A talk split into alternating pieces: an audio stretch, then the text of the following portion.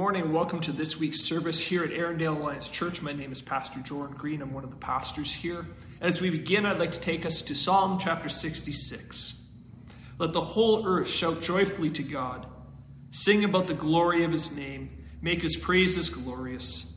Say to God, How awe inspiring are your works! Your enemies will cringe before you because of your great strength.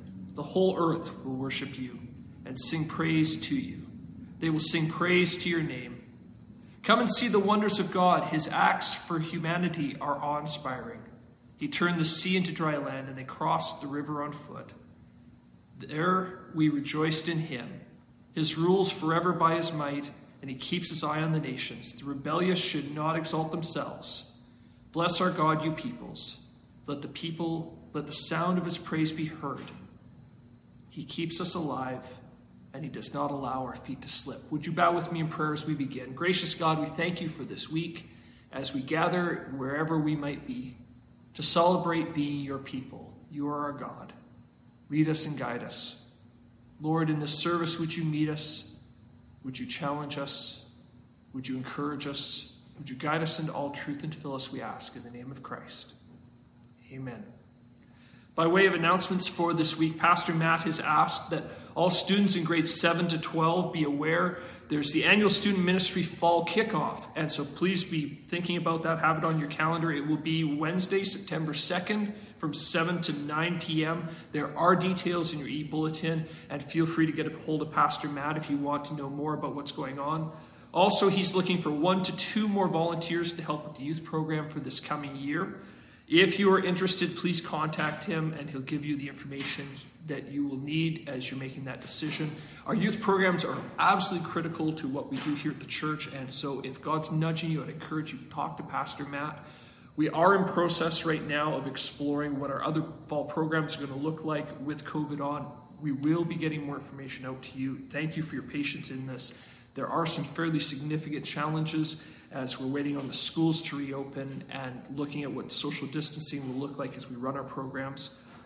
If you're interested in becoming a member of Arundel Alliance Church, please contact me. I've had a few people express some interest and want to know more about it. If you want to talk about what does it mean to be a member, how do you go about the process, or if you're interested in taking the membership class and know more about our church, would love to talk to you. And finally, if you're watching this video at home and you're not receiving our e-bulletin, please get a hold of our office this week and talk to them about it. Our e-bulletin is for those who call Arundel Alliance Church home. But we realize that in COVID season and with so many joining us online, our family has changed a little bit. And so if you're interested in the e-bulletin, please contact us and we'll talk to you about it. And now we're going to see a short missions video from one of our missions reps, Heather Hahn de Cabezas, and uh, she brings us to us to let us know what's happening in her world. God is Emmanuel. God is three in one Father, Son, and Holy Spirit. Even though this is a mystery to us, God is knowable. I love the name Emmanuel, and that's why we gave one of my sons that name God is with us so that he, no matter what he experiences in life, where he's scared or he has a big challenge, he can always remember God is with me. God is with us. And he shows us to his love while we are still sinners. We didn't do anything to deserve that. He just lavishes and pours his love out us on us because he loves us so much. Now, oftentimes, I the best messages I hear from God are through my kids. My two and my four year old, they don't preach like a pastor, but oftentimes as I interact with them, I hear God speaking a message of love to me. Not long ago, we had left one of their tractors behind on a trip. Now, honestly, for this tractor, it's like a really cheap piece of plastic. I paid maybe 25 cents. It's really cheap. And we had to do a big loop and go back around and look really hard until we could find this much treasured tractor by my kids. Do you think it was worth it? To spend all that money on gas and all that time to go and get a little piece of plastic? We didn't do it because it was worth a lot of monetary or a lot of money. We did it because it's a lot of value in my kids' eyes.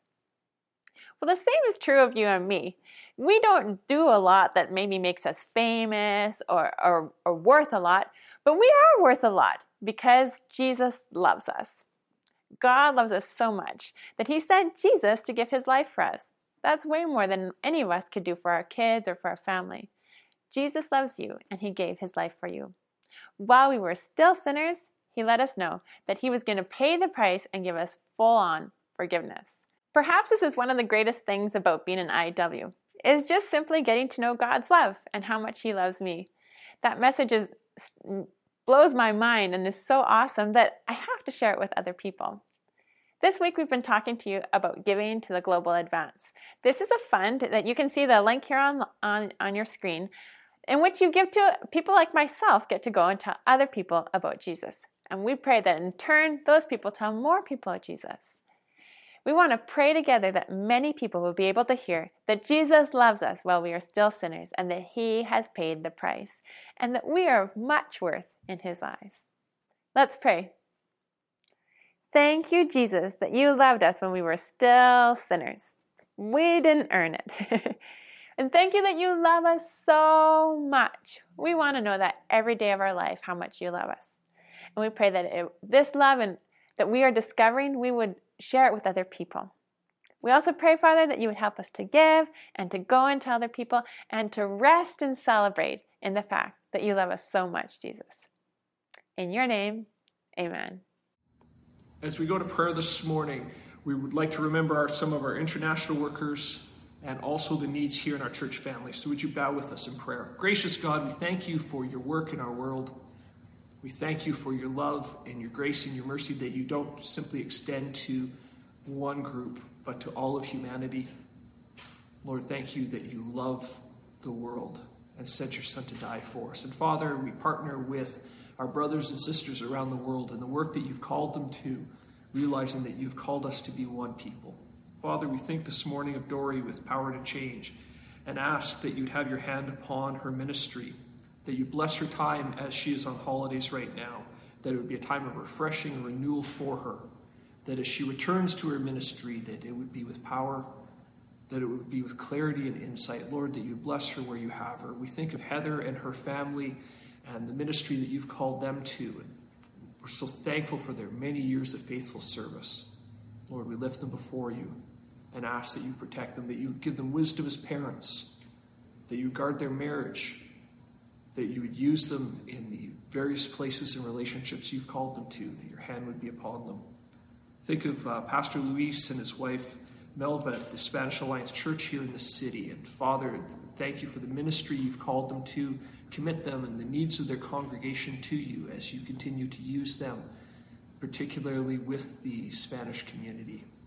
That uh, as they prepare for an elders meeting upcoming, that you would give them wisdom to know what issues to discuss, what decisions you're calling them to make as a church, that you would have your hand upon their people, that you continue to be protecting them as many are working on the front lines and the challenges that COVID brings.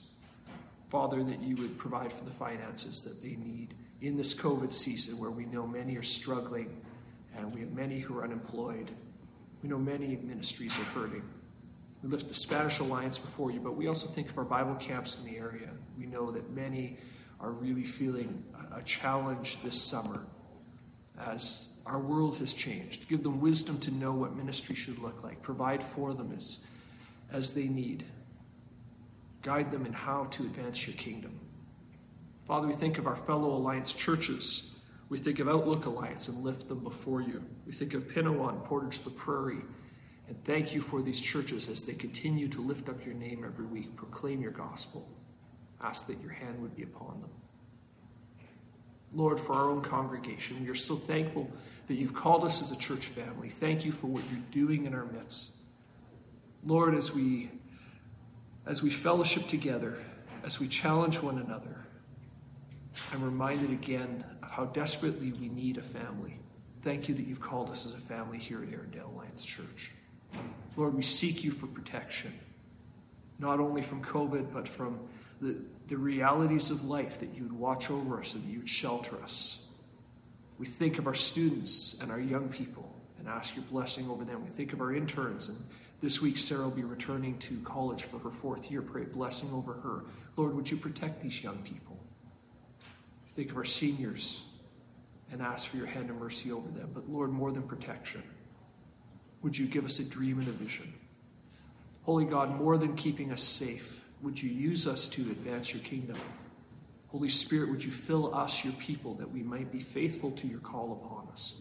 We think of the elders and ask that you give them wisdom as they lead us. We thank you for our deacons as they continue to find ways that we could fellowship together and that hospitality would happen and that people's needs would be met.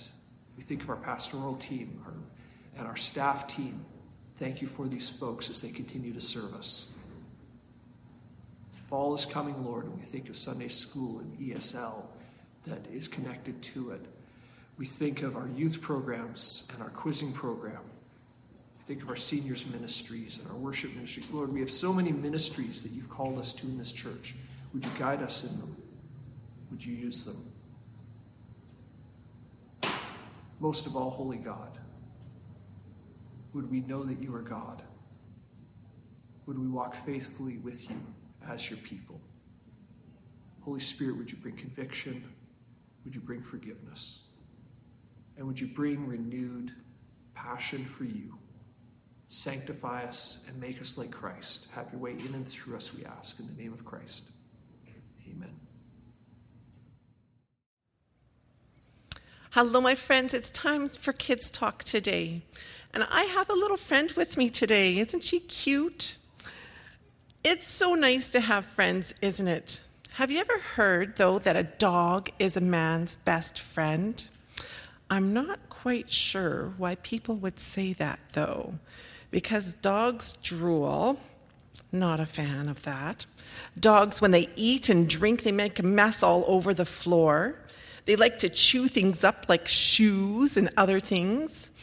And when you go to sit down and watch your favorite TV show, what do they need? They need to be let out. Then they need to be let back in again. Then they want to go out again and come back in again. You feel like a yo yo. And most dogs, inside dogs anyway, shed and hair gets all over the place. And that's another mess to clean up. You're either vacuuming or dusting all the time. You almost have to wear clothes that are the same color as your dog so other people don't see how much dog hair is all over you. Outside dogs, too, have their own problems. They, the neighbors can get upset when the dog barks, or if the dog gets out of the yard and gets into your neighbor's garden and digs it all up. That's not, you're not being such a good neighbor. And then there's all the grooming and the vet bills and the food and the cleaning up after them. Dogs are expensive and a lot of work. But many people still do have friends that they have as dogs, or dogs that they have as friends. Dogs don't mind being with you. Even if you're wearing your junky old clothes or if you're having a bad hair day, they don't mind.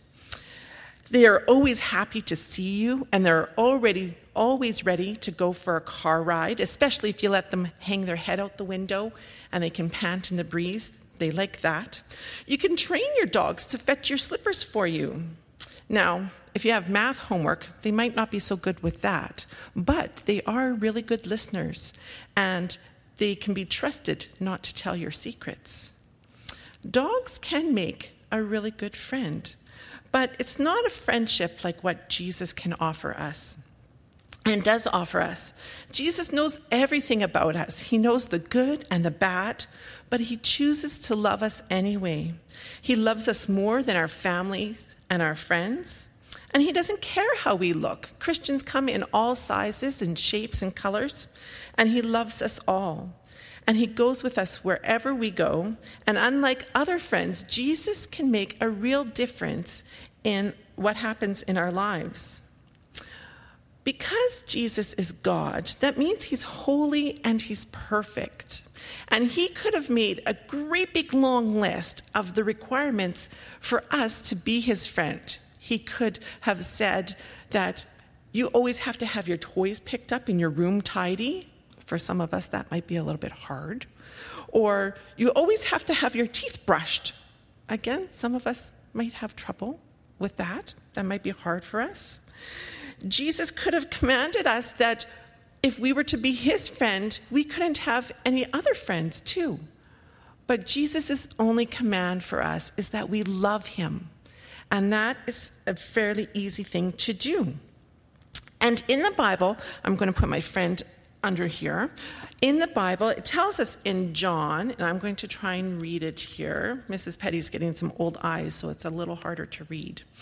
But in John chapter 15, in verse 12, it says this, and this is Jesus talking, and he says, This is my commandment, that you love one another as I have loved you. Greater love has no one than this, that someone lay down his life for his friends. You are my friends if you do what I command. No longer do I call you servants, for the servant does not know what his master is doing, but I have called you friends, for all that I have heard from my Father I have made known to you. Isn't that a wonderful thing? Jesus calls us his friend. We can be a friend of Jesus if we love him and if we love others like Jesus loves them. That seems easy enough to do, doesn't it? So, does that mean I have to love that kid at school who's kind of stuck up and thinks he's better than everybody else? Yeah, we have to love him too. What about that teacher that gives you lots of homework right before the weekend and expects it to be done when you come back to school on Monday? Do we have to love that teacher too? Yes, yes, we do. What about the bully that makes fun of you or teases other kids in their class? Do you have to love her too? Yeah, God wants us, Jesus wants us to love all of them just like Jesus loves them. Sometimes loving others is not easy at, our, at all. Our hearts, remember, want to do what makes us happy, and sometimes we choose to do hurtful things to others. And that's not such a good thing. But, my friends, when we do love Jesus and when we love others, God promises many rewards. And one of the best ones is that we can be friends with Him. A dog is a really good friend, but he isn't man's best friend. Jesus is. And that's a wonderful thing. Let's pray. Lord Jesus, thank you for loving us and for being our friend. And thank you for being our Savior. Help us to be a friend to others this week and help us to love others as you love them. Let our hands and our hearts and our minds serve you with honor, and may, we always, and may you always be glorified with, with whatever we do and say. By the power in Jesus' name we pray. Amen. Thanks for coming and listening to Kids Talk today. We'll see you again next week. Hi, my name is Marilyn Bates, and I will be doing the Bible reading today. Today, our reading is from Acts 8, and I'll be reading verses 1 to 25 from the Christian Standard Bible. Saul agreed with putting him to death. On that day, a severe persecution broke out against the church in Jerusalem, and all except the apostles were scattered throughout the land of Judea and Samaria. Devout men buried Stephen and mourned deeply over him. Saul, however, was ravaging the church. He would enter house after house drag off men and women, and put them in prison. So those who were scattered went on their way preaching the word. Philip went down to a city in Samaria and proclaimed the Messiah to them. The crowds were all paying attention to what Philip said as they listened and saw the signs he was performing. For unclean spirits, crying out with a loud voice, came out of many who were possessed, and many who were paralyzed and lame were healed. So there was great joy in the city. A man named Simon had previously practiced sorcery in that city and amazed the Samaritan people while claiming to be somebody great. They all paid attention to him, from the least of them to the greatest, and they said, This man is called the great power of God. They were attentive to him because he had amazed them with his sorceries for a long time. But when they believed Philip as he proclaimed the good news about the kingdom of God and the name of Jesus Christ, both men and women were baptized. Even Simon himself believed. And after he was baptized, he followed Philip everywhere and was amazed as he observed the signs and great miracles that were being performed. When the apostles who were at Jerusalem heard that Samaria had received the word of God, they sent Peter and John to them. After they went down there, they prayed for them so that the Samaritans might receive the Holy Spirit because he had not yet come down on any of them. They had only been baptized in the name of the Lord Jesus. Then Peter and John laid their hands on them, and they received the Holy Spirit. When Simon saw that the Spirit was given through the laying on of the apostles' hands, he offered them money, saying, Give me this power also, so that anyone I lay hands on may receive the Holy Spirit.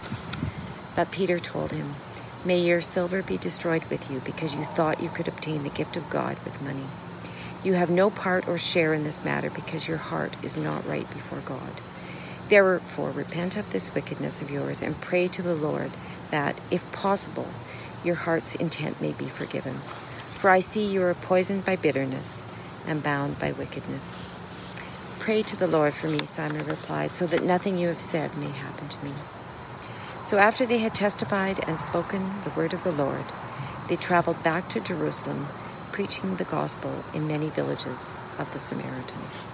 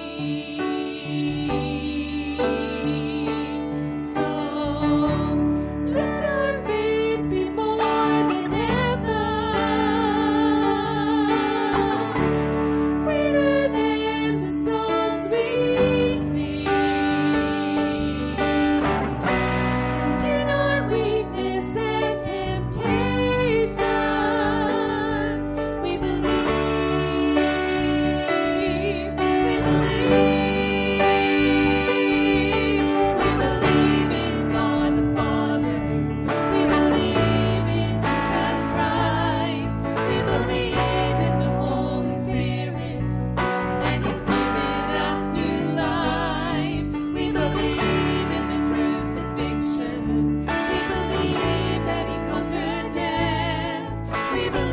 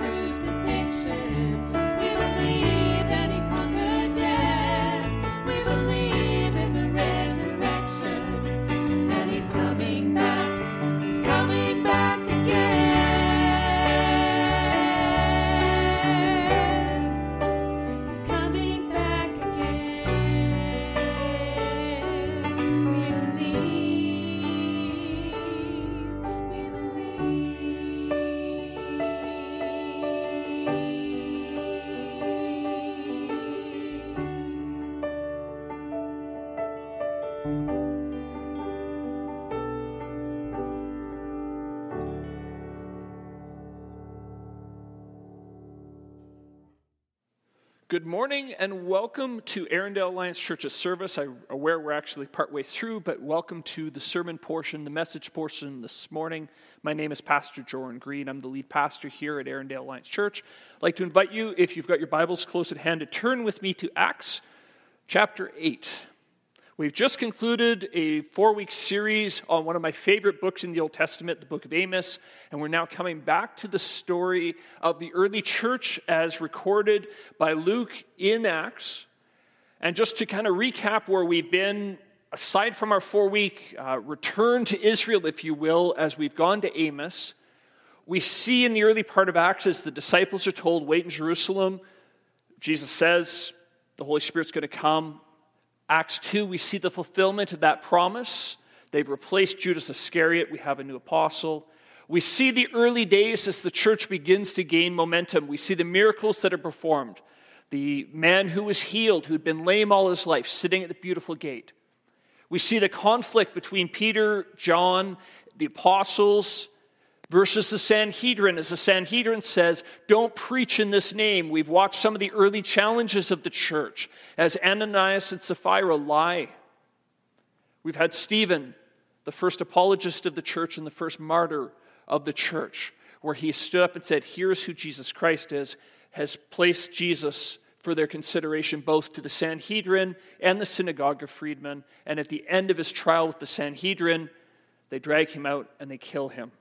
And that's where we're going to pick up our story this week. And we're going to spend the next series of weeks in the book of Acts. I'm excited. Pastor Matt's going to be here next week talking about Acts chapter 9, the road to Damascus. And we'll let him take us where that story will next go. But for this week, we're seeing what happens in the aftermath of Stephen's death. And with this in mind, would you bow with me in prayer? Holy God, we invite you to come and to instruct our hearts. Holy Spirit, would you come and guide us into all truth? Would you speak to us? Would you challenge us? Would you convict us? Would you encourage us? Holy God, would you change us, we ask, in the name of Christ? Amen. Well, we begin Acts chapter 8, picking up on the aftermath of Stephen being executed, and it wasn't one of those planned public executions like what was done with Christ, where the Romans are involved. The Sanhedrin, gnashing teeth, tearing garments, grabs him, drags him out, kills him, and we pick up Acts chapter 8 with a very typical Lucian, Luke style introduction. Luke likes to introduce us to characters and then move on and come back to them. And he makes passing reference here in the first couple of verses. As Stephen is being stoned to death and asking for the forgiveness of those who are watching, Saul is there in verse 1, and he's giving approval to what's going on. And Luke now introduces us to this new character, Saul. He doesn't give us a whole lot of detail on him. He introduces us to the name. He did this with Joseph, also known as Barnabas. But he gives us a little more detail here in reminding us that after the death of Stephen, Saul goes on a quest to rid the world of Christianity. And to me, Saul is one of those classic examples of the sense of humor of God. If we were going to pick who we would send as a missions rep, Saul would not make the cut. I, I, don't remember who did it, if it was one of my students, one of my classmates, or something found online. Somebody did up Saul's resume and dressed it up to give to a mission sending agency to see if they would consider him. And it was actually kind of an amusing piece because once you get through the details, there's elements that look really good. Past occupation, hunter and killer of Christians. Saul is hunting, and what happens now we see, except for the apostles, the Christians in Jerusalem are scattered and they head out into the countryside, not only into Judea, but they also moved north into Samaria, what had traditionally been Israelite territory, until what we read about the last few weeks, what we've talked about the last few weeks. Amos warns the Israelites punishment's coming, exile's coming. Samaria are the lands that those northern tribes had previously lived in. They're taken off, they never come back. The Samaritans are the group of people the Assyrians brought in to inhabit Israel's old territory. And there's actually kind of this really interesting tension between Samaritan and Jew that we'll talk about in a few moments. But the church scatters outside of Jerusalem. Remember, the Sanhedrin wants to kill the church, they want the church to stop. The death of Stephen is like gasoline on a fire because instead of the group preaching and teaching in Jerusalem, now we've got smaller groups and smaller, less prominent individuals, but far more of them have now moved into the countryside, not only into Judea, but into Samaria, talking about who is Jesus Christ. And this takes us to our first character that we truly meet here that I want to look at. This morning, we're going to kind of work on basically four characters that we see in Acts chapter 8. The first character we now meet is our friend Philip. Philip was one of those seven men that was chosen when the uh, Hellenistic Jewish widows were not able to get food. They didn't speak Uh, Aramaic, they didn't speak the indigenous language. The decision was made by the apostles we need help.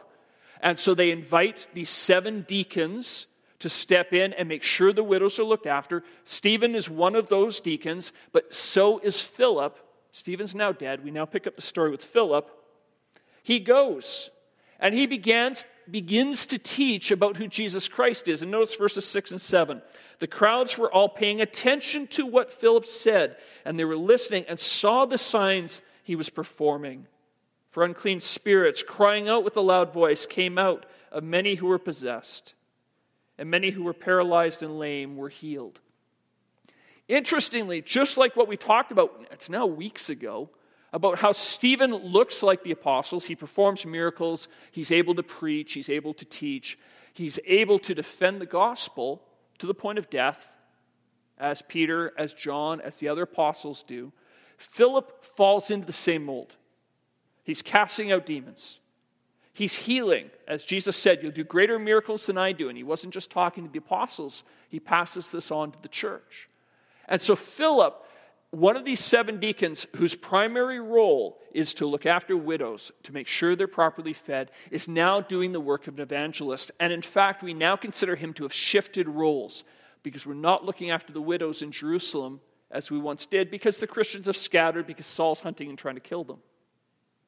Stephen, uh, sorry, Philip is doing the work of an evangelist in what is traditionally considered enemy territory. Now, I've already alluded to when the northern 10 tribes of Israel are carted off by the, by the uh, Assyrians in 721, I think it was, they're taken off. We don't know where they go. The Assyrians brought in a new people group to, to live in the land that had previously been part of the northern tribe of Israel. Over the next centuries, these Samaritans become kind of this really interesting hybrid because they hear the law of Moses. Not every Israelite was carted out of the land, a few still remain. They have the cities of the Israelites, they have the infrastructure of the Israelites, and they're brought into these new cities to live. And over these next few hundred years, the Samaritans begin to try and follow the God of Abraham, Isaac, and Jacob. But because they're not Jewish, the Jews are uncomfortable with them. They're not given access to the Jerusalem temple, and there becomes some fairly serious race tension between the two groups. In fact, at one point, when Jesus is traveling, they go in, they're not welcomed into a Samaritan village, and the sons of thunder, James and John, ask, Shall we call down fire from heaven to destroy the village? And you kind of get the sense that there's animosity there between Samaritan and Jew. And there were different events that had happened in the not so distant history to what's happening here with Philip. Where the Samaritans, they want to try and follow God, they don't know how to follow God. The Jews are, are really struggling with inviting them in. Now a Jewish evangelist shows up. And everyone begins to pay attention. Just as Jesus' miracles were the indication you need to listen to the teaching, just as the miracles that Peter and John have done have brought the temple to a standstill. Now, Philip is doing miracles, but again, they're for the purpose of evangelizing. And those miracles get the attention of the crowds. This takes us to our second character. So we have Philip, who is being faithful to what God has given him. He, I don't think he planned to go to Samaria. I'm not sure he's necessarily, it was high on his holiday travel plans. But he takes the gospel with him where God has taken him and he shares the gospel where God calls him to share. And we're going to come back to that. But our second character is actually the Samaritans because they hear the message and they begin to respond and they're bringing the sick and the demon possessed. They believed Philip, verse 12, as he proclaimed the good news about the kingdom of God and the name of Jesus Christ. And both men and women were baptized. And so, the response of the Samaritans as they hear the proclamation that Jesus Christ is the Son of God, that he died, that he was buried, that he was resurrected on the third day, they hear that, they see the miracles to know it's true, and they respond in faith. Which takes us to our third character. Because while the Samaritans are being evangelized, we meet another individual called, Simon, Simon the sorcerer. In Simon's case, he had a reputation. He had a reputation. They called him the great power. And he, he was some sort of magic man, some sort of magician, some sort of mystic. And the locals recognized the power that he had. But interestingly, as the gospel is proclaimed, he sees the miracles of Philip and he hears the truth. Notice what we see here in verse 13. Even Simon himself believed, and afterward he was baptized. And he followed Philip everywhere and was amazed as he observed the signs and great miracles that were being performed. So Simon himself responds just as the broader Samaritan community does. They hear the gospel, they believe the gospel, they repent, they're baptized. He himself enters into this. But that's not the whole story on our third character, that of Simon. So while the crowd is listening, while the crowd is picking up the teaching, Simon's following Philip. But notice what's not mentioned here at this point. There's no mention of the Holy Spirit. Word gets back to Jerusalem that the Samaritans have responded. Peter and John are dispatched because only the apostles remain right now in Jerusalem among the major players in the church. Everyone else scattered. They're afraid of Saul. Saul's hunting Christians, he's throwing them in prison. Peter and John are dispatched because the Holy Spirit has not come. So they come to the Samaritans, they observe the ministry of Philip, they see the response of the Samaritans to the gospel, and their response, I just, I, I really appreciate this. When they see it, they recognize that the Samaritans are becoming believers as well. So they lay hands and ask the Holy Spirit to fill them because to this point, the only baptism they've had is the baptism of Jesus Christ. In Jesus' name, water baptism. Our baptism tank's right there. We need to use it more, by the way. If you haven't been baptized, we'll talk. They have only received water baptism. Peter and John lay hands on them. The people are filled with the Spirit. And the Samaritan conversion experience has now been completed to look like the Jewish conversion experience. At one point, Jesus says to Peter, Your name is Peter, and upon this rock I will build my church, and the gates of hell will not stand against it. What you bind on earth will be bound in heaven. What you loose on earth, earth will be loosed in heaven. And this idea, and there's been debate around what do the keys of the kingdom look like or what do they mean? But we got our second hint of what does it mean for Peter to have the keys of the kingdom. Don't miss this. Peter preaches the first message. The Holy Spirit comes, Jews are converted, the church instantly grows. But now our second people group comes in. They're not Jewish. They're kind of, sort of similar to Jewish, but they're not Jewish. But the Holy Spirit comes when Peter and John come and lay their hands because Jesus has asked Peter to partner with him in the spread of the gospel. By laying hands on the Samaritans and the Samaritans receiving the Holy Spirit, we now have one people, Jew and Samaritan, who've received the fullness of the gospel. And Peter, by the will of Jesus Christ, has been central to this. And to jump ahead a few weeks, when our third major people group comes in, when the Gentiles are welcomed into the church, who's going to do it? Peter is again, with an interesting twist when it comes to the Holy Spirit. We'll deal with this in a few weeks' time. Peter and John have now ministered to the Samaritans. There is joy. We have salvation. The church has now expanded. The Sanhedrin wanted to stop the spread of the gospel. Now it has crossed into a new ethnic group. And there's Simon, our sorcerer friend. He sees the power of Peter and John. What does he do? Verse 20. He asks if he can buy the power he wants to do what Peter and John does because he recognizes power. He's a magician. He looks at what they do and says, I cannot do this. It reminds me of Moses and Pharaoh's magicians. Verse 20 Peter said to him, May your silver be destroyed with you because you thought you could obtain the gift of God with money. And Peter confronts Simon for his wickedness and his evil and his misunderstanding and his twisting of the gospel. And there's an interesting comment made here a couple of verses later where Simon asks Peter to pray for him. And it suggests that even though he has been baptized, even though Simon has made a move towards being a true disciple of Jesus, there's that twist there. Would you pray for me? Suggesting he's still in process. Our first character is Philip, the man faithful to the call of God on him. Our second character, the Samaritans, they have been outcasts. The Jews have looked down on them, they've seen them in very negative light, and they have now joined the people of God. Our third character, Simon, who will now step out of the Acts story, but who serves as a warning we do not buy the power of God. And it suggests that he's in process of his salvation. He's maybe not as mature as we would hope. He's maybe not as holy as we hope. And this takes us to our fourth character. Our fourth character is an unusual man. Our fourth character is even more surprising than the Samaritans. The gospel going to Samaria, given the history between Jew and Gentile, and Jew and Samaritan in particular, being so tense, that's a surprise. But now we meet the Ethiopian eunuch, this man who is unnamed.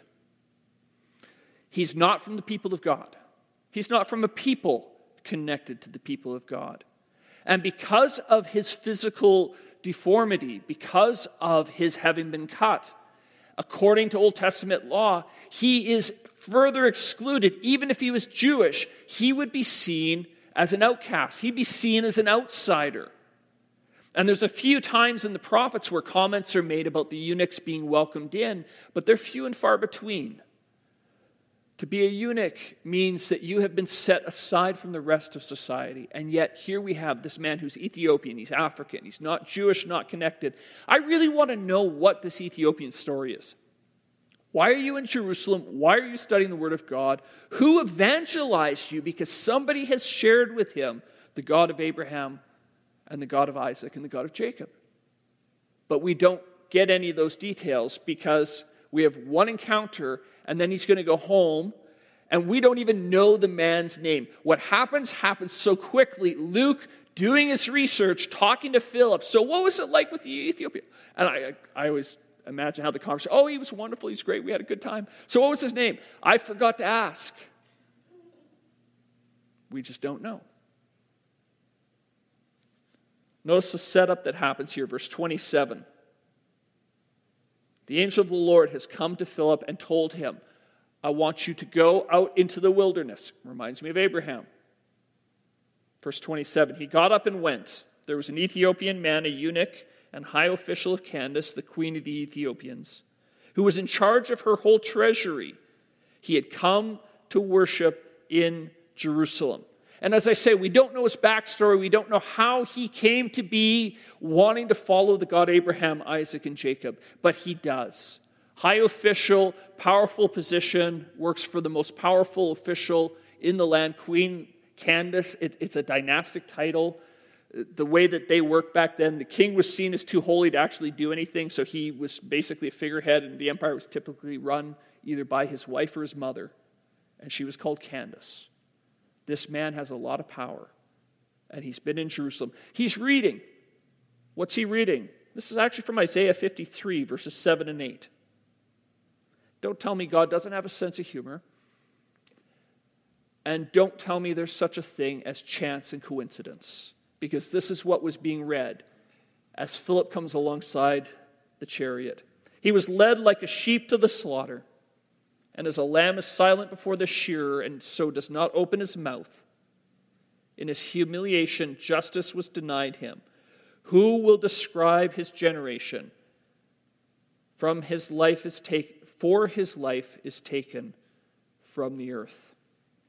And the eunuch asks Philip the logical question as Philip comes alongside and goes, Who's the author speaking of? Himself or someone else? Well, of course, we know it's not Isaiah. Isaiah is prophesying. Isaiah 53, the suffering servant, where we have this hint of what will be done to Jesus Christ. And a number of places in the Gospels, Isaiah 53 is used as the backdrop to understand the crucifixion. It's used as the backdrop to understand the beating that Jesus went through prior to the cross. It used, it's used as an understanding of why will there be a resurrection.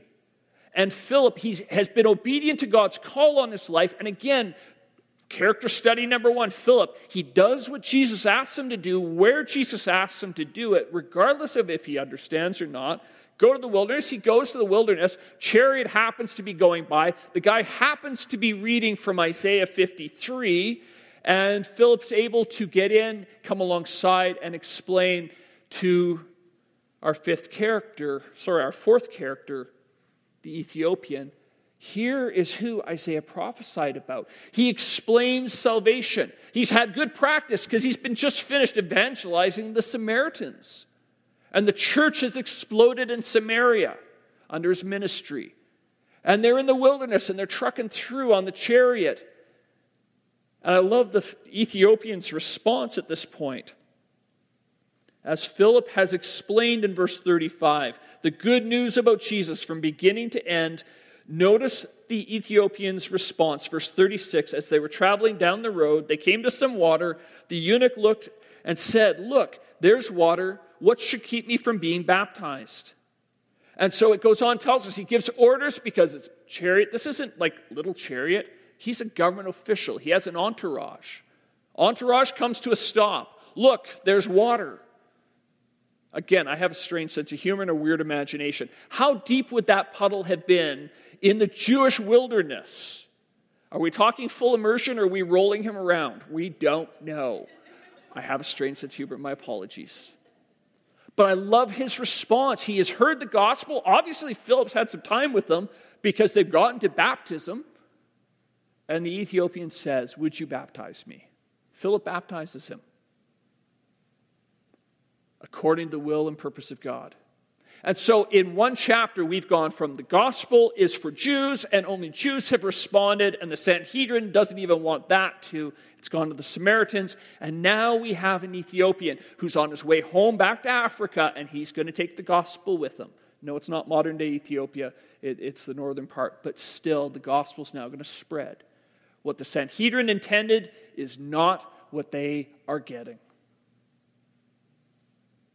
One chapter, Jews, Samaritans, and now a Gentile, and not just a Gentile, but one who, because of what's been done to him physically, should be a complete outcast. Instead, he has become part of the children of God. Well, the story doesn't quite end there. Just kind of our last, to, to wrap it up, as it were. When they came out of the water, verse 39, the Spirit of the Lord carried Philip away and the eunuch did not see him any longer, but went on his way rejoicing. Philip appeared in Azotus, where he was traveling, and preached the gospel in all the towns until he came to Caesarea. And Philip, our first character, will now step out of the story. We will not encounter Philip now for a number of chapters. When we meet him again, he's going to be married. He's going to have four daughters who are in ministry. Simon the sorcerer has now stepped out of the story. We're not going to see him again in the book of Acts. The Ethiopian eunuch leaves so quickly, we don't even know the guy's name. But what do we see? The gospel is spreading according to the will and purpose of Jesus Christ. In Acts 1 8, Jesus tells his disciples to, you need to stay in Jerusalem, Holy Spirit's going to come. You will be my witnesses in Jerusalem, check. Judea, yep. Samaria, yes. And now we are going to the ends of the earth. So, what do we do with this? I want to suggest three things. Three, I call them so whats, and some week we'll actually talk about where so what comes from. There's a whole story behind that. Three applications. The first application I want us to be mindful of persecution will sometimes accompany the gospel. And persecution does not tell us if we're being successful or a failure. And if anything, based on Paul's own words in a few places, persecution is probably a hint that we're actually on the right track. Whether we like it or not, persecution is going to come. We don't really. I've sometimes wondered what would happen if I was persecuted. And I've, I've had this conversation with people down through the years. I, I think it's one of those things we can't really know until the time comes. Until we're in the circumstance and the situation, all we can do is do the best we can to walk in faithful obedience to Jesus Christ. But to realize when it does happen that it's not the worst thing. How often does persecution change the world? I posed a question about five weeks ago. And we need to come back to this question because next week we're going to be in Acts chapter 9. The question I posed was Would Saul, who will become Paul, have been ready to hear the gospel? Would he have been ready to respond to the gospel if it was not for Stephen's death and how he dies? And the challenge for us is that when persecution does find us, and we don't suffer under a lot of persecution in Canada, but that day may change. But when persecution for our conviction, when persecution for the truth of the gospel finds us, we don't know what our obedience is going to do. We don't know what our obedience is going to change. In the case of Stephen, as he's dying, he prays for the forgiveness of those who are killing him. Saul has heard the gospel, he has witnessed the death of Stephen. The persecution that results in the death of Stephen, I think, has prepared the soul of Saul, as we'll see next week. But we need to be aware persecution is part of the Christian life, whether we want it or not. Second application we need to consider Jesus asks us to walk in trusting obedience. And this is connected with persecution because when persecution comes, it's uncomfortable, it's terrible, we don't like it, it's awful. And yet Jesus says, Trust me, follow me, walk with me. I think Philip is a great model. What does it look like when we walk in faithful obedience and we do things and God says, I want you to do something? We believe this is what God wants and we step out in faith and we don't understand? I would love to have a conversation with Philip. What were you thinking when God sent you to the middle of the wilderness? He just finished a whole series of crusade meetings in Samaria. We got hundreds of people coming to Christ. We got demons being driven out. Sicknesses are being cured.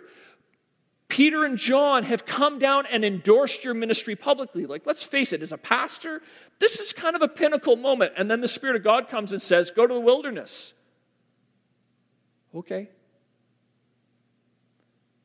Walk faithfully in trusting obedience of Jesus. We see this modeled in Peter and John, where when they go to the Samaritans, they see what Jesus is doing among them and realize they're Christians like we are. They lay hands, they invite the Holy Spirit to come because God, in His grace and His wisdom, has forced the church to recognize He wants Samaritans, that it isn't two peoples, it's one people, Christians in one kingdom, one faith, one baptism, one Lord, one Spirit, one gospel.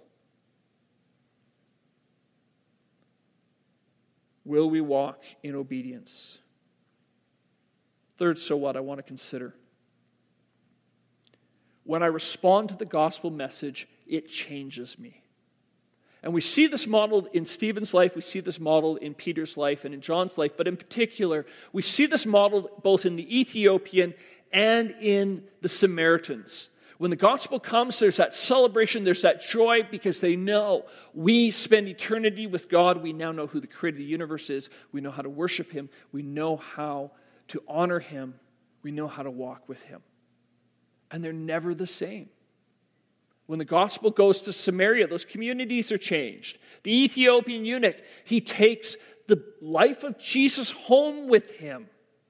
And interestingly, in history, we wind up with these really interesting pockets of Christians in different places, and you're going, where did that come from? Because when we walk in faithful obedience to Jesus and let Him transform us, it changes things. And we don't know where that change is going to come, but we're called to be faithful, we're called to be obedient, and we're called to respond, and we're called to embrace the fact responding to the gospel is going to change who I am. This is contrasted with Simon the sorcerer. Simon the sorcerer has kind of kept some of his baggage. There's still sin in his soul. And lest we question that, keep in mind Peter's response to him. Again, may your silver and gold be destroyed with you, verse 20, because you thought you could obtain the gift of God with money. You have no part or shame in this matter, because your heart is not right before God. And so we have this interesting contrast. The man with the magic, the man with the power, has not been transformed fully by the gospel. And there's actually debate is he a Christian? Isn't he a Christian? That's a much more complicated question because this text says he believed and he's baptized. Yet he's clearly in sin. He is clearly in sin.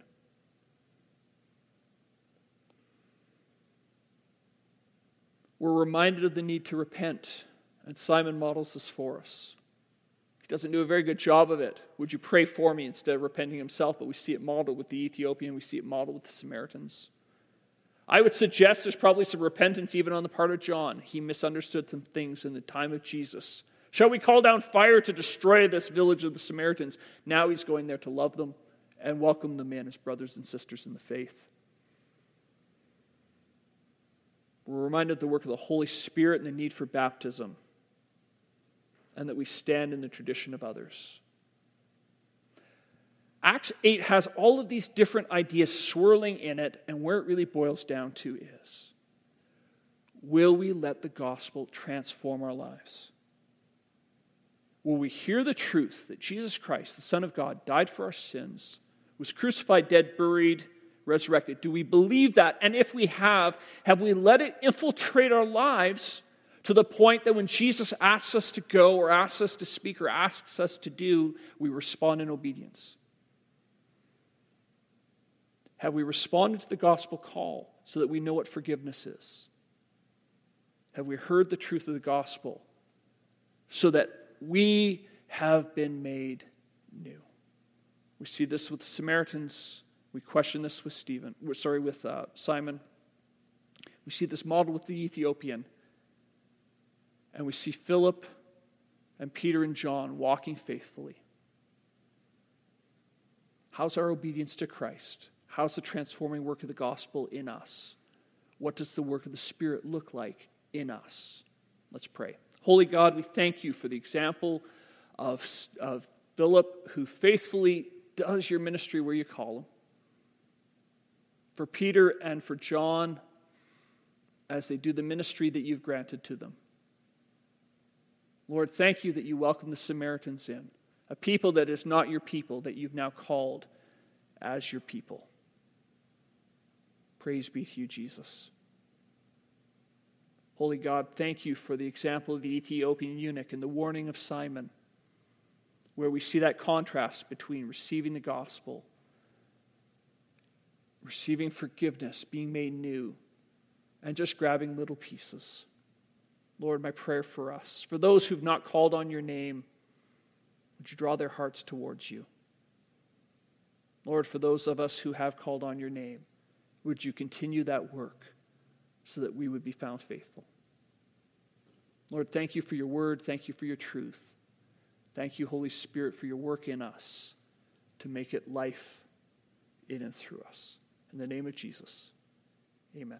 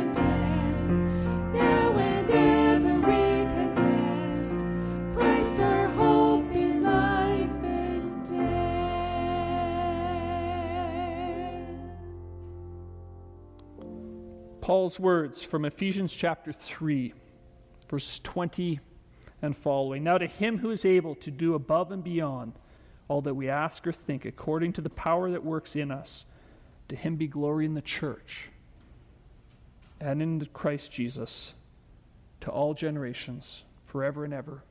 Amen. God bless you.